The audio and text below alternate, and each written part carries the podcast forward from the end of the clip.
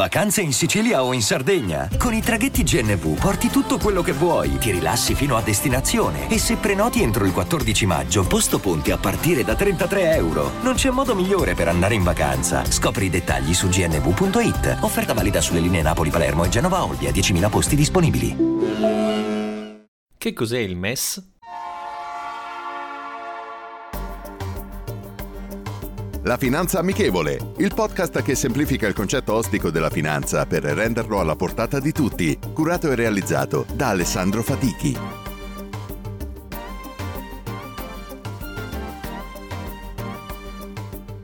Buongiorno e benvenuti ad un nuovo episodio della Finanza Amichevole. In queste settimane sentiamo parlare spesso del MES. Che cos'è e come funziona? MES è l'acronimo di Meccanismo Europeo di Stabilità ed è l'organizzazione composta dai ministri finanziari dell'area euro e da membri nominati dal direttivo, meglio conosciuto come meccanismo di aiuto del Fondo Salva Stati.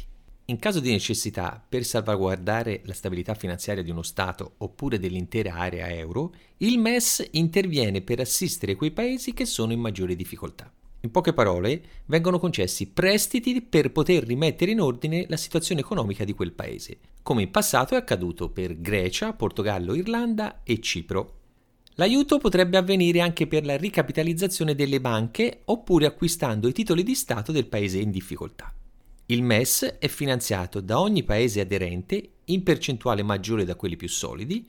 La cifra massima che può essere utilizzata come aiuti è di 700 miliardi di euro.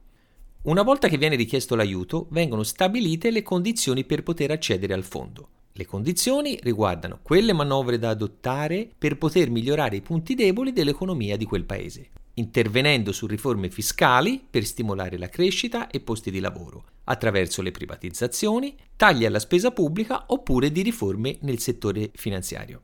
La questione più spinosa riguardo il nuovo trattato e che ha provocato discussioni negli ultimi mesi riguarda l'eventuale possibilità di richiesta di ristrutturazione del debito pubblico per poter accedere al fondo, se tale debito dovesse diventare insostenibile per il paese interessato. In questi giorni si parla anche dell'emissione dei cosiddetti Covid bond, che servirebbero per poter finanziare il MES per concedere i prestiti ai singoli stati.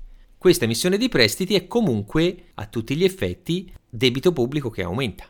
Quindi siamo sicuri che sarebbe più corretto accedere al MES invece di nuova emissione dei titoli di Stato del singolo paese?